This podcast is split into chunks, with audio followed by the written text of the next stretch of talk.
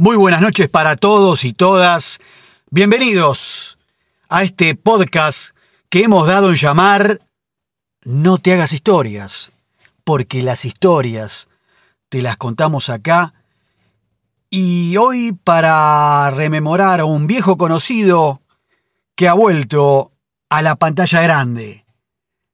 Sí, es James Bond, el agente 007 que es un personaje de ficción creado por el periodista y novelista inglés Ian Fleming en el año 1953.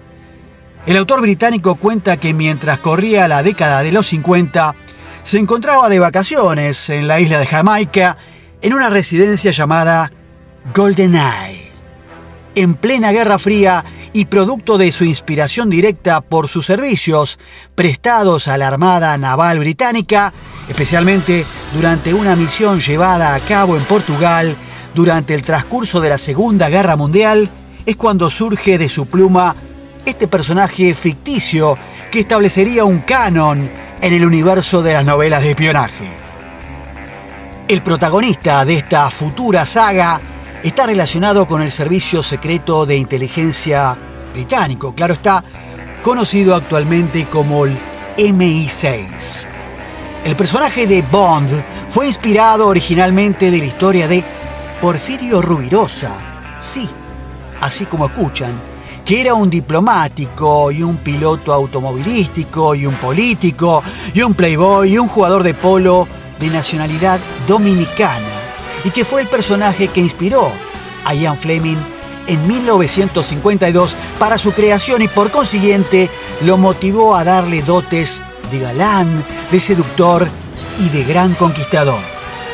El origen del número 007, que uno siempre tantas veces lo ha repetido, tiene varias teorías. Una de ellas se refiere al prefijo doble cero que se daba a muchos documentos del Palacio de Whitehall y que Fleming veía en su día a día mientras trabajaba para la inteligencia naval. Otra explicación es la que se refiere a John Churchill, el duque de Marlborough, antepasado de Winston Churchill, el famoso amigo de Valentine Fleming, que era el padre de Ian Fleming, y que utilizaba el código también doble cero para los espías que trabajaban para él en la Guerra de Sucesión Española.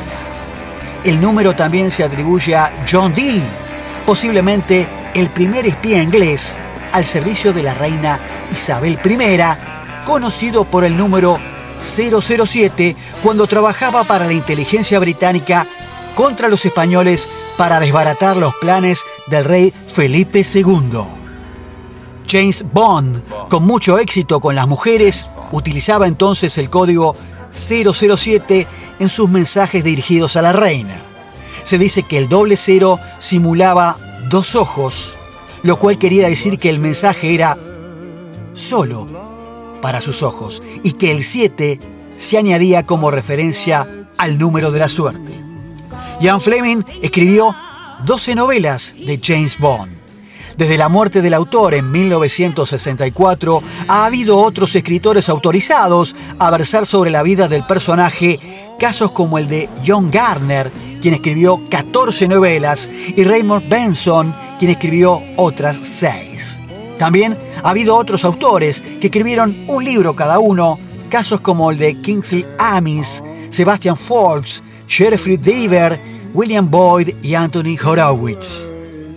A James Bond, el personaje, le gustan los huevos revueltos y que es uno de sus platos preferidos en las novelas, mientras que sus berretines culinarios en el cine tienen el máximo exponente en el caviar Royal Beluga, concretamente el procedente del norte del mar Caspio y mezclado, atención con esto, con yema de huevo. Aunque beber relaja a nuestro amigo, nunca toma más de una copa antes de cenar. Bond odia el té, raro, porque el té es una bebida clásica de los británicos, y prefiere el martini seco con vodka, agitado, atención, no removido y acompañado por una corteza de limón con el paso de los años y la voluntad de hacerse un personaje políticamente correcto, abandona su consumo de tabaco en la película GoldenEye.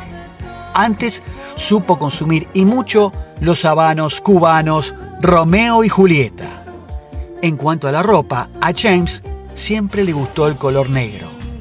Era su favorito y cuando va al casino siempre lleva smoking y cuando viste, tal vez más informal, lo hace con camisa negra también y sin corbata.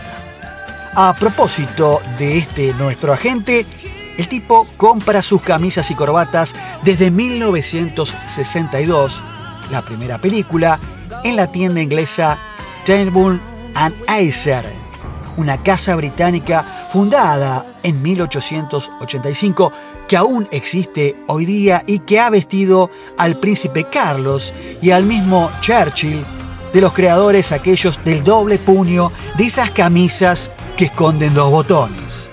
Sus trajes proceden de la marca italiana Brioni, que también existe, aunque eso sí, estaban hechos especialmente para él.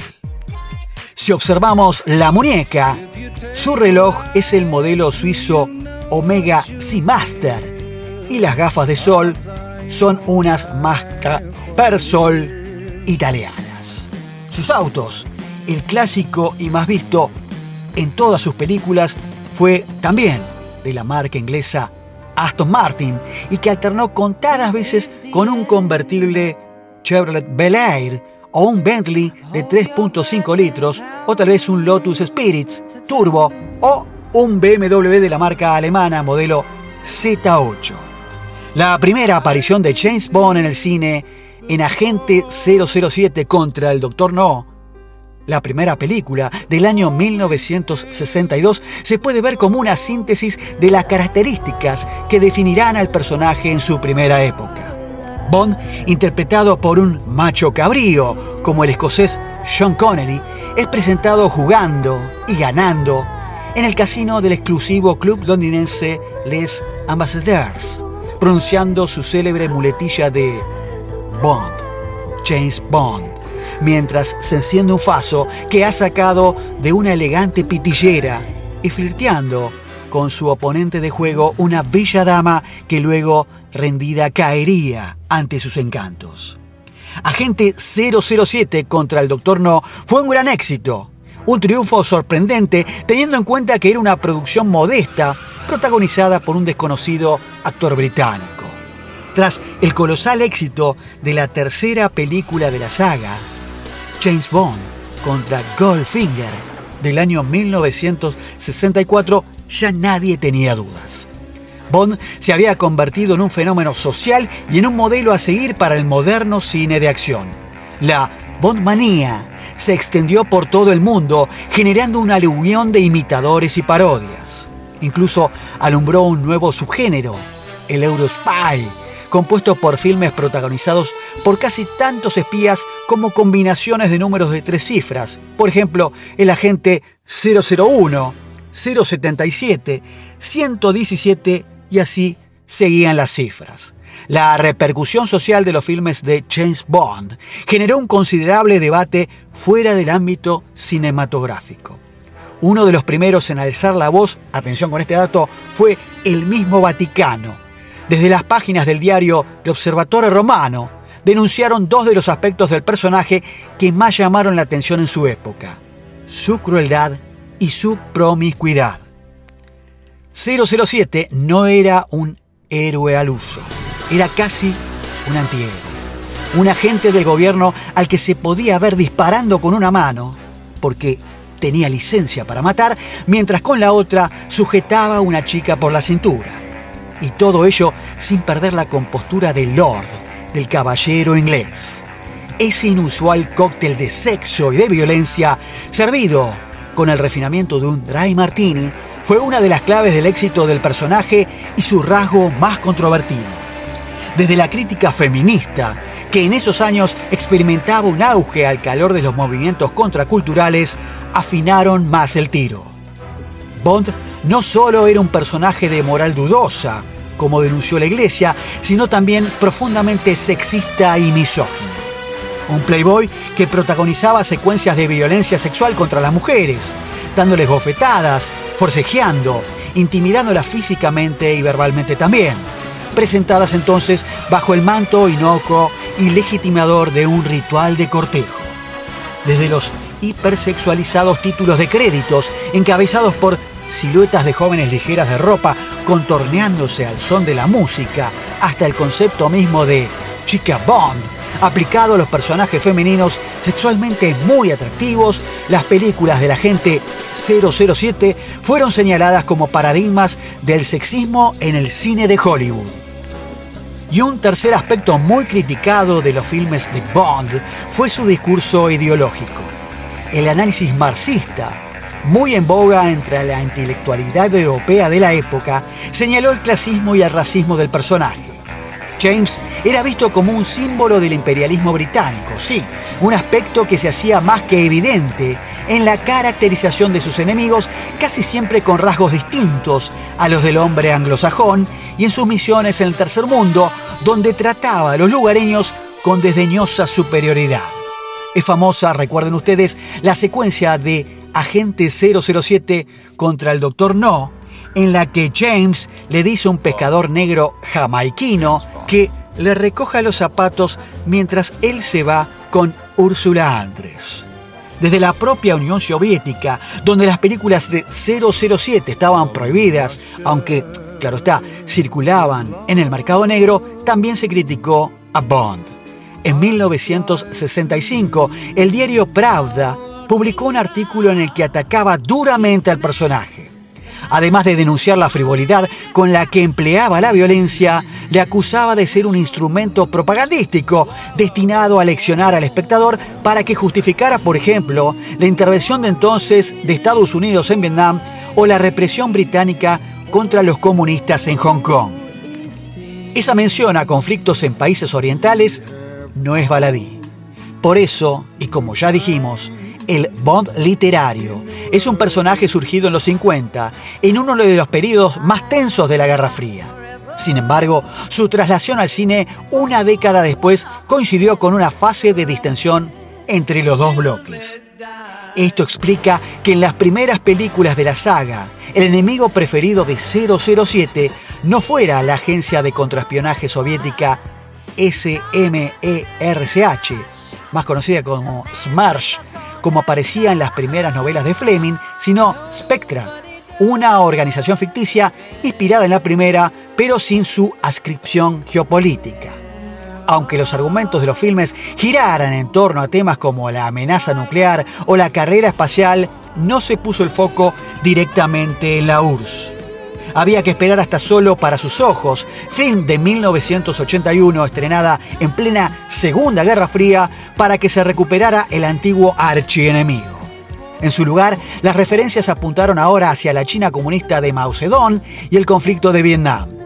Esto explica también la proliferación de enemigos con rasgos orientales, así como la utilización de vestimentas para los villanos inspiradas en el característico traje que popularizó el dirigente chino. Creo que es usted un dinosaurio machista y misógino, una reliquia de la Guerra Fría. Esta frase que le peta el personaje de M a James Bond en la película GoldenEye es muy reveladora sobre la visión que se tenía del agente 007 a mediados de los 90. Tras casi 30 años ininterrumpidos de películas, la franquicia entró en crisis en la década de los 80. Los últimos filmes, protagonizados por un envejecido inglés Roger Moore, habían transformado la saga en casi una parodia de sí misma. En 1987 se intentó revitalizar al personaje con un cambio de actor y de tono. Sin embargo, las dos películas protagonizadas por el galés Timothy Dalton, 007 Alta Tensión del 87 y Licencia para Matar del 89, no funcionaron bien en taquilla. Bond estuvo seis años apartado de las pantallas. Cuando volvió, en 1995, la Guerra Fría había terminado y la sensibilidad social con respecto a las mujeres, las minorías y la propia masculinidad habían cambiado. Bond era efectivamente una reliquia. Para adaptar el personaje a la nueva realidad, se introdujeron algunos cambios. Las chicas seguían contorneándose los títulos de crédito de GoldenEye, pero a mitad de estos, como una metáfora de los nuevos tiempos, aparecían ahora armadas con un vaso destrozando antiguas estatuas de la Unión Soviética. M, el personaje que era el jefe de Bond en el servicio secreto MI6 ahora era una jefa, sí, una mujer. Y el villano ahora también era una fémina. Era otro objeto sexual más, sino también una peligrosa asesina. Y hasta la secretaria, Money Penny, a quien 007 siempre había jugado a seducir, amenazaba con denunciarle por acoso sexual. El enemigo también había cambiado, ya no era ideológico sino criminal. El sindicato Janus, y en las siguientes películas, con la excepción de los villanos norcoreanos de Muere otro día del año 2002, continuará esa indefinición geopolítica. Magnates sin escrúpulos, terroristas megalómanos y todo tipo de genios del mal. James Bond primero interpretado por el irlandés Pierce Brosnan y desde 2006 por el inglés Daniel Craig, también sufrió un lavado de imagen. Película a película fue dejando de matar a sangre fría y de perseguir frívolamente a las mujeres y de elegirlas siempre más jóvenes. En Spectre, la chica Bond será una mujer Bond de 50 años de hacer comentarios sexistas, racistas y homófobos, de ocultar sus sentimientos bajo un smoking de cinismo y rancia virilidad y hasta de fumar tabaco. Un detalle, el único Bond no británico fue George Lazenby, un actor australiano protagonista de la película On Her Majesty Secret Service del año 1969 y que fue el actor más joven en encarnarlo. Aunque algunos de estos cambios puedan parecer más cosméticos que sustanciales, se comporte con más o menos corrección, Bond sigue siendo un elitista asesino a sueldo al servicio de su majestad. Lo cierto es que el actual agente 007 poco tiene que ver con esa fantasía heterosexual que se convirtió en un mito en los años 60. Este nuevo 007 sigue siendo una fantasía, pero al revelar su vulnerabilidad, al mostrar sus heridas tanto físicas como emocionales, se ha transformado en un héroe trágico y en el reflejo de una nueva masculinidad. Por último, el 5 de octubre de 2012 se estableció como el Día Mundial de James Bond, dado que en esa fecha, 50 años atrás, se estrenaba el primer film Doctor No. Todo esto, claro está, a propósito, estamos hablando entonces del contenido de esta columna del día de hoy, del reciente pasado estreno, la semana pasada, sí, de la última película titulada Sin Tiempo para Morir, que es la número 25 de esta historia. Y aclararles, oyentes, que la cortina que acompañó todo el recorrido de esta columna fue un compilado especial con aquellos temas íconos de cada una de las películas, desde la primera del año 62 con el Doctor No hasta esta última titulada Sin tiempo para morir. Amigos, amigas, hemos llegado al final. Nos encontraremos en nuestra próxima entrega de No Te Hagas Historias, siempre en nuestro programa Nada Casual, Tropezón de Radio, por la FM Freeway, en su frecuencia de la 90.7, desde la ciudad de Ramos Mejía, partido de La Matanza, oeste del Gran Buenos Aires, provincia homónima de la República Argentina. Buenas noches y muchas gracias.